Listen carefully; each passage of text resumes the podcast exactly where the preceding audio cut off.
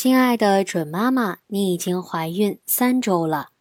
有很多方式可以培养和保持孩子的韧性，这些技巧需要长期的坚持培养。比如，鼓励孩子留意自己的长处，指出他过去如何成功的处理了生活中的困难，告诉他今后可以持续这样做。特别是当你用“我知道你下次表现更好”的语言加以强调时。孩子将会渐渐培养起处理问题的能力和信心。你要赞扬孩子的长处，增强他的信心。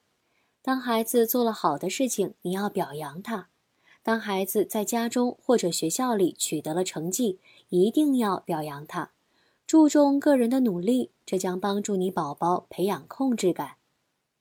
以上是今日内容，小核桃语音助手陪伴你平安孕育的日夜。想要收听更多更实用的育儿小知识吗？